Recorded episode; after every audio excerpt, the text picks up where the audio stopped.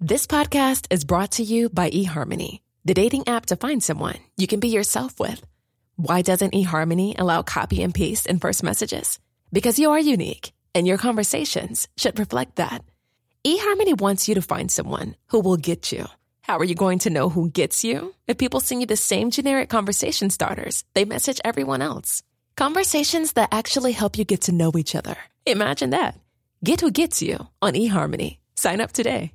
Hey, I'm Ryan Reynolds. At Mint Mobile, we like to do the opposite of what Big Wireless does. They charge you a lot, we charge you a little. So naturally, when they announced they'd be raising their prices due to inflation, we decided to deflate our prices due to not hating you. That's right. We're cutting the price of Mint Unlimited from $30 a month to just $15 a month. Give it a try at mintmobile.com slash switch. $45 upfront for three months plus taxes and fees. Promo rate for new customers for limited time. Unlimited more than 40 gigabytes per month. Slows. Full terms at mintmobile.com. Big thanks to our sponsor, 16 Degrees Coaching. Do you feel stuck in your current job? Do you wish you had a career you loved? James from 16 Degrees Coaching specialises in working with people like you. He'll help you find clarity in what you want to do next, even when you have no idea yourself, and confidence to move forwards. To see the success James has had in helping others with their careers, and to find out what he can do for you, visit his website 16degreescoaching.co.uk to book a free consultation or follow the link on ours.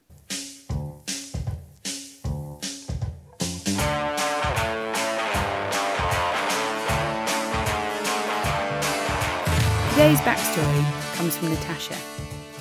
Natasha lives with obsessive compulsive disorder, or OCD. Not the washing hands, checking light switches sort, but a type of OCD that some call pure O. More on that later. It's also a story about how you live your life with something that limits the choices you make your job, your relationships, but is virtually invisible to those around you. Something that, in this story, isolates you from family and friends, makes you feel as though you're a danger to them, and if you confide in them, you won't be believed and you'll be rejected. This is Natasha's story.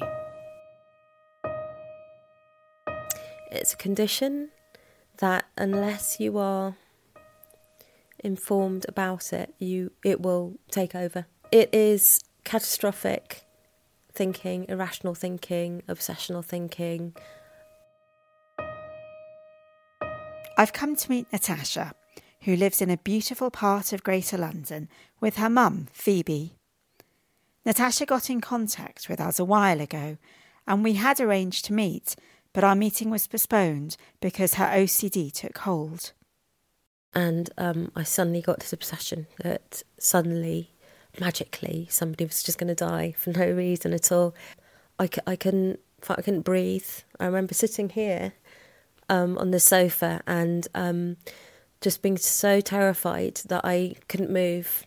And then it got so bad that that's when, that's when I begin to feel like I've been possessed. And I feel like there's this demon, very black, sticky demon who's literally covering me and I can't, and suffocating me. This is an episodic condition. Sometimes it's relatively under control, and other times it's absolutely full on. I'm meeting with Natasha during a period when she's feeling okay and is able to see her condition for what it is. In our telephone conversations, what struck me is that she's very articulate, very well informed, and perceptive about her OCD. But when she's in an acute stage of the illness, she loses that perspective. Natasha started off by telling me how things began with intrusive thoughts when she was just a little girl. I think um, I must have been about five, and um, I remember suddenly developing this fear of um, being invited to birthday parties, and um, I just remember my heart used to sink every time um, I was given an envelope or it came through the, the post with an invite, and just thinking how how can I get out of this?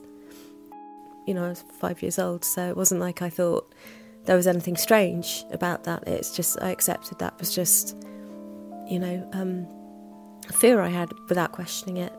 And then, um, yeah, I used to have these terrible nightmares about it um, and about being all the children would be um, collected and I'd be waiting for my parents by the window and, a, and it would get dark and I'd be alone thinking they're not coming, they're not coming. And then um, a car, I'd hear the, the family car driving and I think, oh my gosh, you know, they're here. My my parents would get out and I'd think there's something strange about them and they'd walk to the path and um, tear off their faces and it would be these terrifying kind of demons in their place and they were coming to and I'd never see my parents again.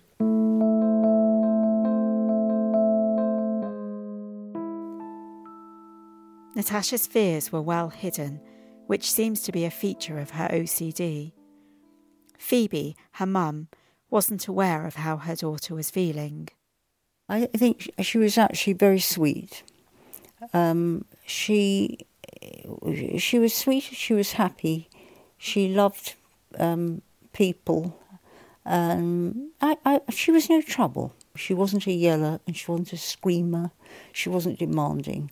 She didn't have sort of temper fits. She didn't um, cry or or do anything destructive. So I can't say there was anything that I would say that I was a little concerned about. While Natasha's fears may not have been apparent, they were very real to her. I remember just not feeling safe. And I knew, even though I was really young, I knew that I don't know. I, I don't think I don't think I told anybody. I can't remember her holding onto my hand or telling me not to go away or anything. She she didn't show that anxiety. She got sort of eager and excited, but there was nothing to show she would.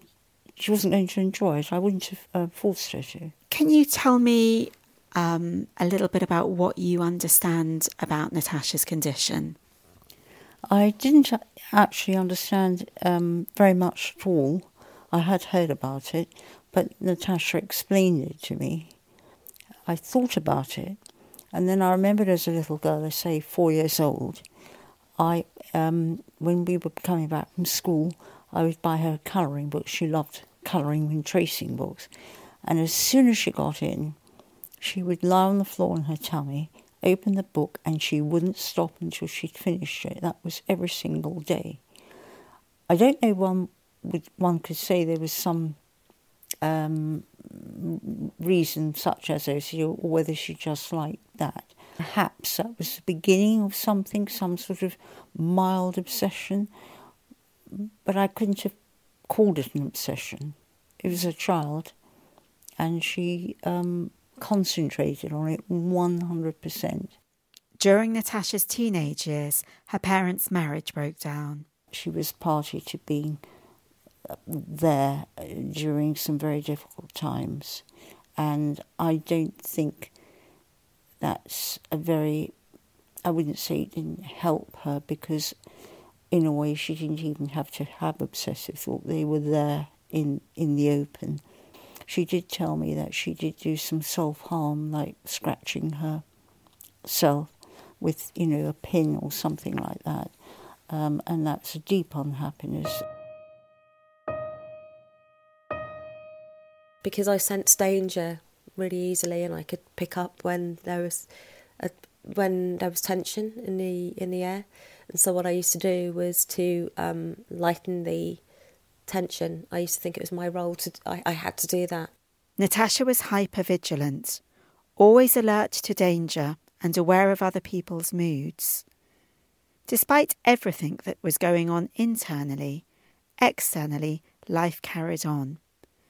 Natasha did what most of us do moved out and got a job. In 2001, at the age of 29, she was living and working in Cardiff and in a relationship when her illness took a new turn. Just out of nowhere, I woke up and I thought I'm HIV positive. The intrusive thoughts had found a new direction. 2001 to 2000 and um, 10, I had a, I was HIV positive in my mind, and um, I lived my life for 10 years planning funerals. Um, I uh, was thinking, you know, I'm going to be arrested because I know that I'm HIV positive, yet I'm still having a, you know, I'm in a relationship and, um, you know, sleeping with my boyfriend, knowing that I'm going to infect him. Um, I'm going to have to tell his parents, it's all going to come out. Then the newspaper's going to find out. Um, my family and friends won't support me, they'll disappear. I'm going to end up in prison.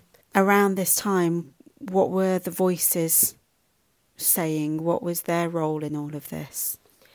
It was a constant from uh, pretty much from when I woke up to when I went to bed. It was a constant. Um, you're in danger. You have to stay very, very quiet because you're you are so unsafe. You are not going to be able to handle things when it when the truth comes out. You're not going to be able to handle it. So you must um, you must never tell anybody.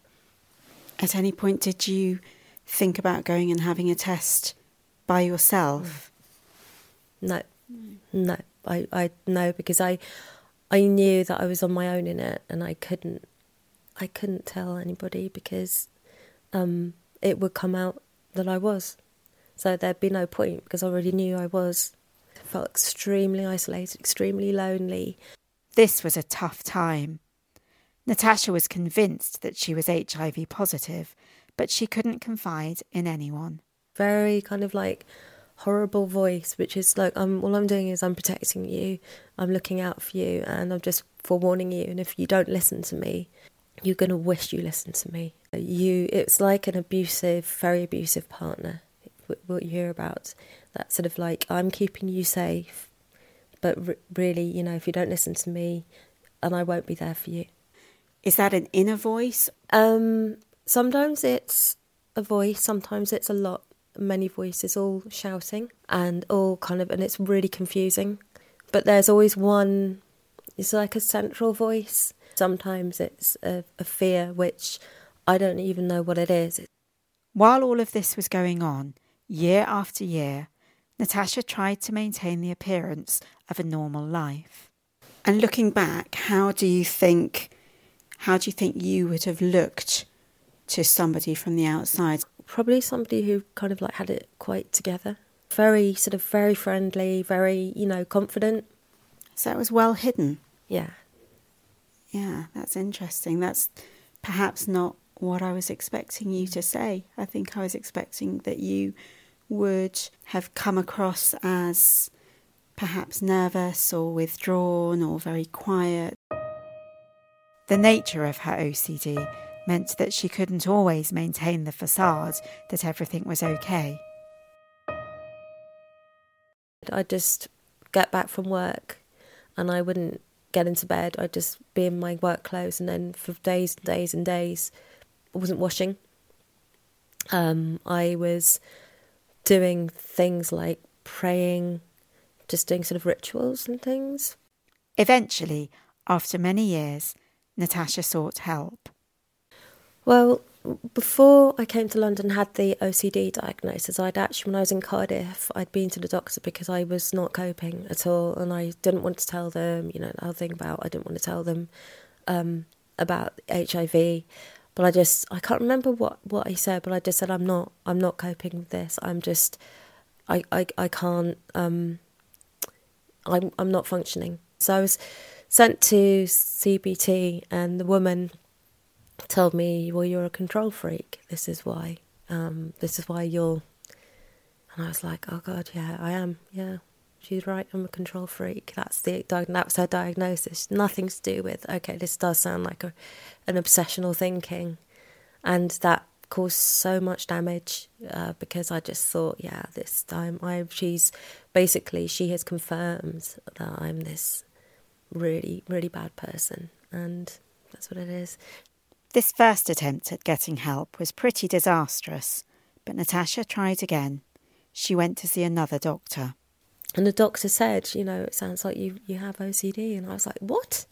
You, OCD is for people who get their cupboards in order and switch the lights on and off. I'd never heard of it. And he said, no, what you have is um, obsessive, uh, sort of intrusive thoughts.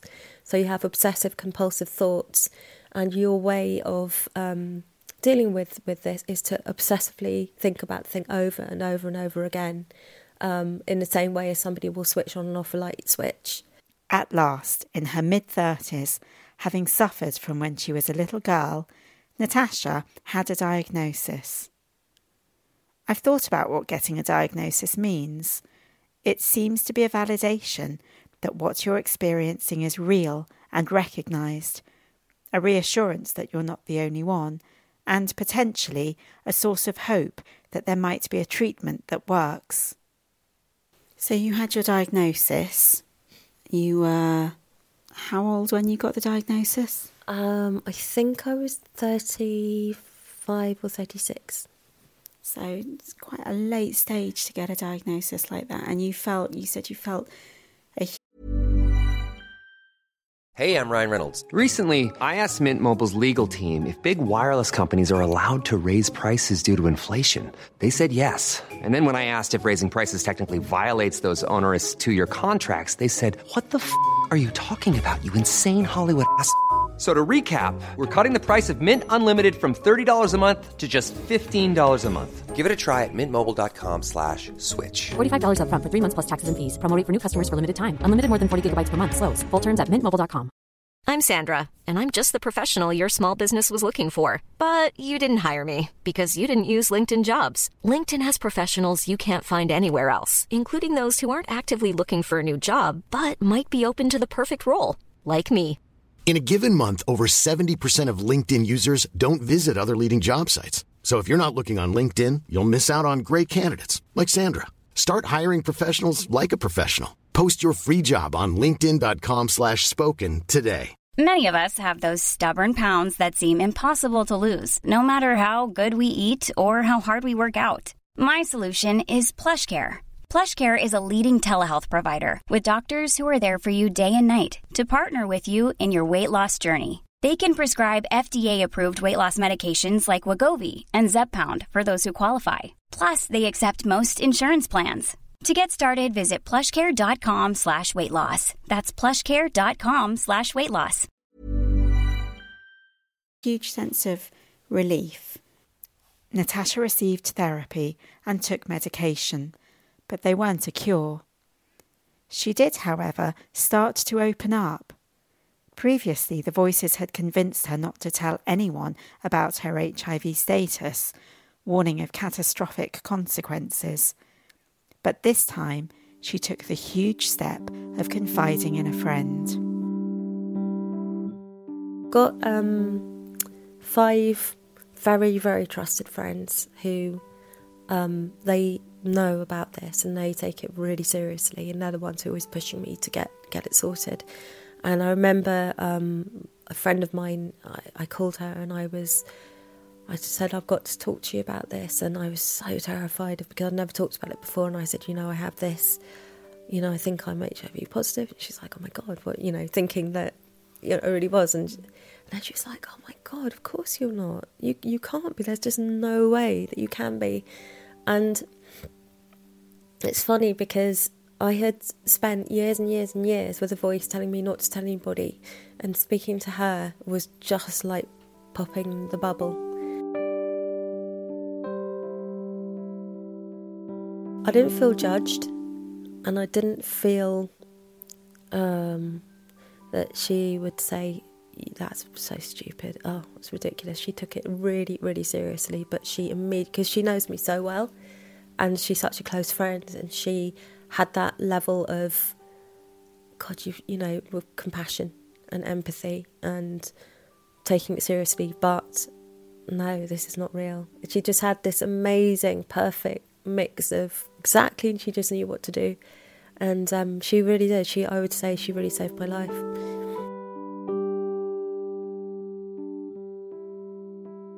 And I'm guessing that part of that is that you trusted her because you'd had these voices inside your head. I know one of the things you said to me previously was that the voices seemed you trusted them more than you trusted yourself. But then all of a sudden you had this friend that you, you could trust that what she was saying was true.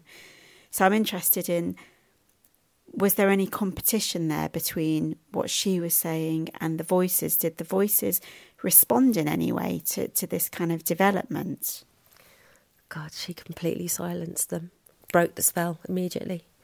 It's sort of almost like you're smashing something and it's releasing me. And then I was like, oh my God, what's, you know. But then it just, it went and then it came back again, came back again. And, you know, and then that was for about two months. Again, that episodic nature of Natasha's OCD. Periods of relative calm followed by a sudden descent into what sounds like an alternative reality. So I can be sitting here having, you know, just feeling completely fine. And then within a second, it's like something's jumped on me.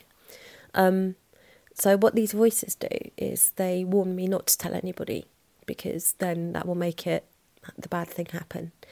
Um, so I have all these voices, and it's almost like um, it's like if you imagine a courtroom full of people like shouting and screaming, and I'm there pleading, saying, "Please, please, you know, I haven't done anything," and I know you have. So I don't know who to listen to, and I don't trust myself at all. Can you give me? I know you say that that you don't always know what it is, but can you tell me some of the other manifestations, how it's come out in other ways?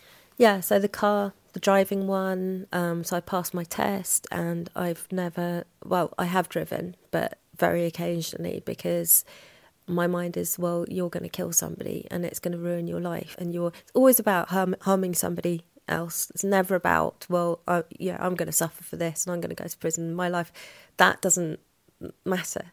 it's always, yeah, by that, that, yeah. that this is this is about harming other people. This is about your fear of doing something hideously wrong, isn't it? And that, to me, kind of evokes feelings of shame and of guilt. Is that how it feels? Yeah, it's it's because in my mind it's already happened, so I'm living the I'm living all the time in the future when this terrible thing has happened. So it's almost my my mind has fast forwarded like years in the future, and it's and uh, this is and it's saying this is how it's going to feel to you when you do that thing because you didn't listen to me. You're an idiot. If you'd listened to me, you'd be living up. So I can never, I can never be. Well, I'm learning to be to to be better at it, but it's very difficult for me to be fully present.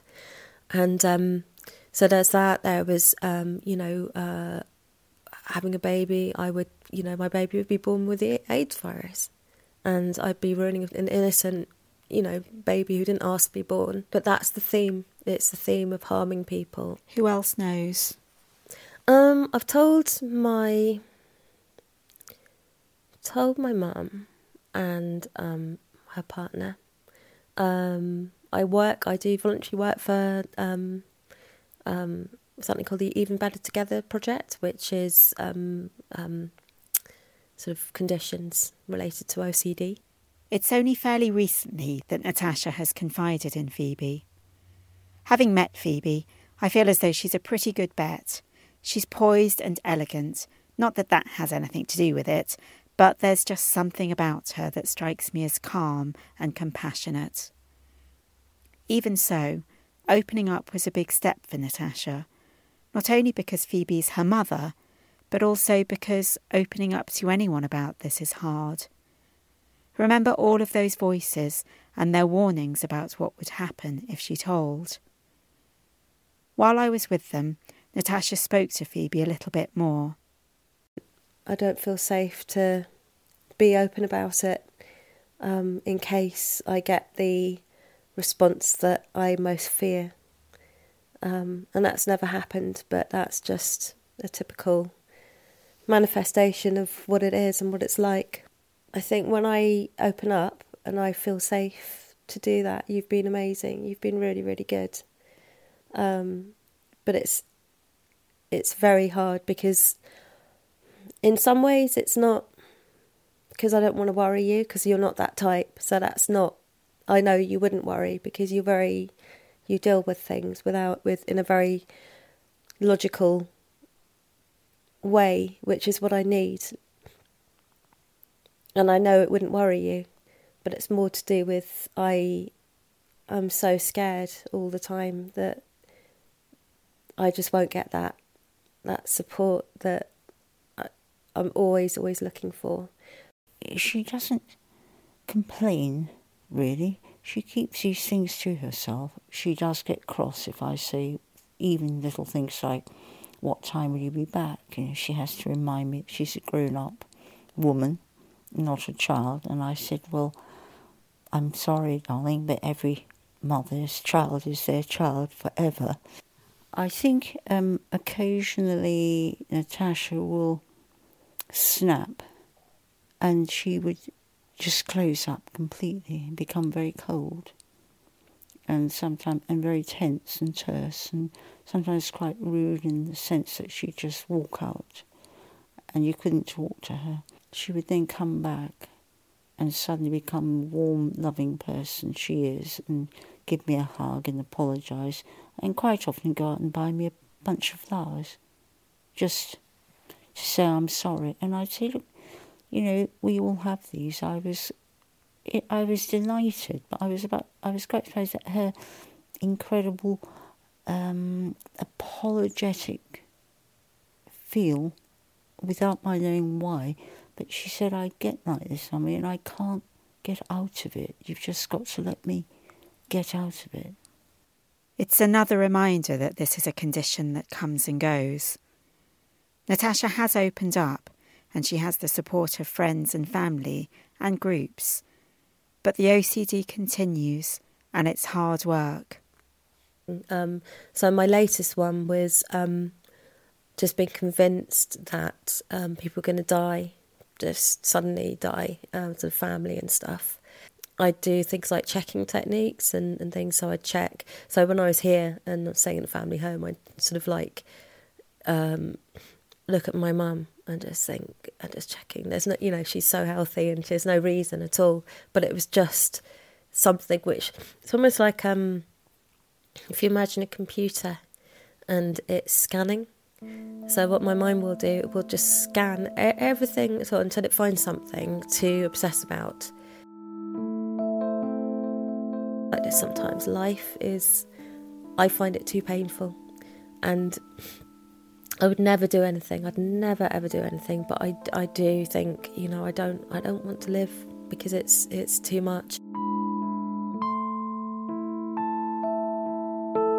I think we're all a bit more aware now of invisible illnesses. But Natasha's story brings home to me how challenging and exhausting and limiting these can be. Nobody knows. Nobody knows. Nobody can tell. It's almost like that thing like if you break your leg, you've got the cast to show and you're limping, whatever. But when something is going on so intensely, but people can't see it, it's like they can't relate it to anything. I wondered why Natasha had chosen to take part in this programme. I hope that people will um, see OCD as um, something which is, in a way, it's not understood because it. A lot of people will use it they'll sort of trivialize it by saying that it's, you know, I'm really OCD about keeping the house clean or about being on time. It's it's such it's an anxiety disorder. And I think that's the missing piece. When people, when you put it, oh, what's OCD, and then people say, oh, it's organising things or it's checking, whatever.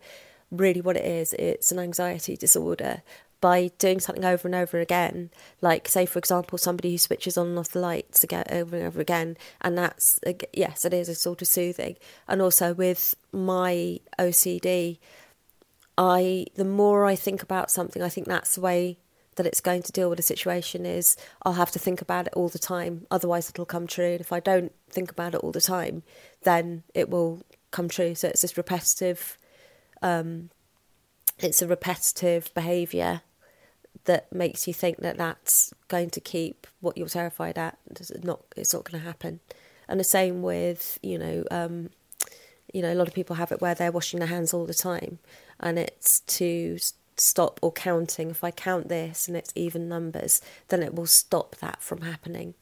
Um, if I don't do that, then it will happen. So I have to. So all your energy is is is directed into this one behaviour, and my one is just compulsive, obsessive thinking. When Natasha got in touch, she focused on her intrusive thoughts about being HIV positive. So I kind of had to ask. Yeah, I had the test. It was a 60 second test. Came out like completely fine. I just thought, oh my God, I've just literally, that's, that's, um, how many years? Nine years? Nine years of my life. Constantly that I've actually told myself that I was. And this is what it does. It just completely robs you of, you know, a lot of precious time. I don't want it to, it's not my identity. It's something which I suffer from, but it's not all the time anymore. It's an occasional thing. So I'm not going to make this whole thing my identity. I know what to do with it. I've got my strategies. I can, when I get an attack, I know what to do, but I'm not going to tell everybody because then it, you start to, for me, I start to become it. And I don't want, that's not who I am.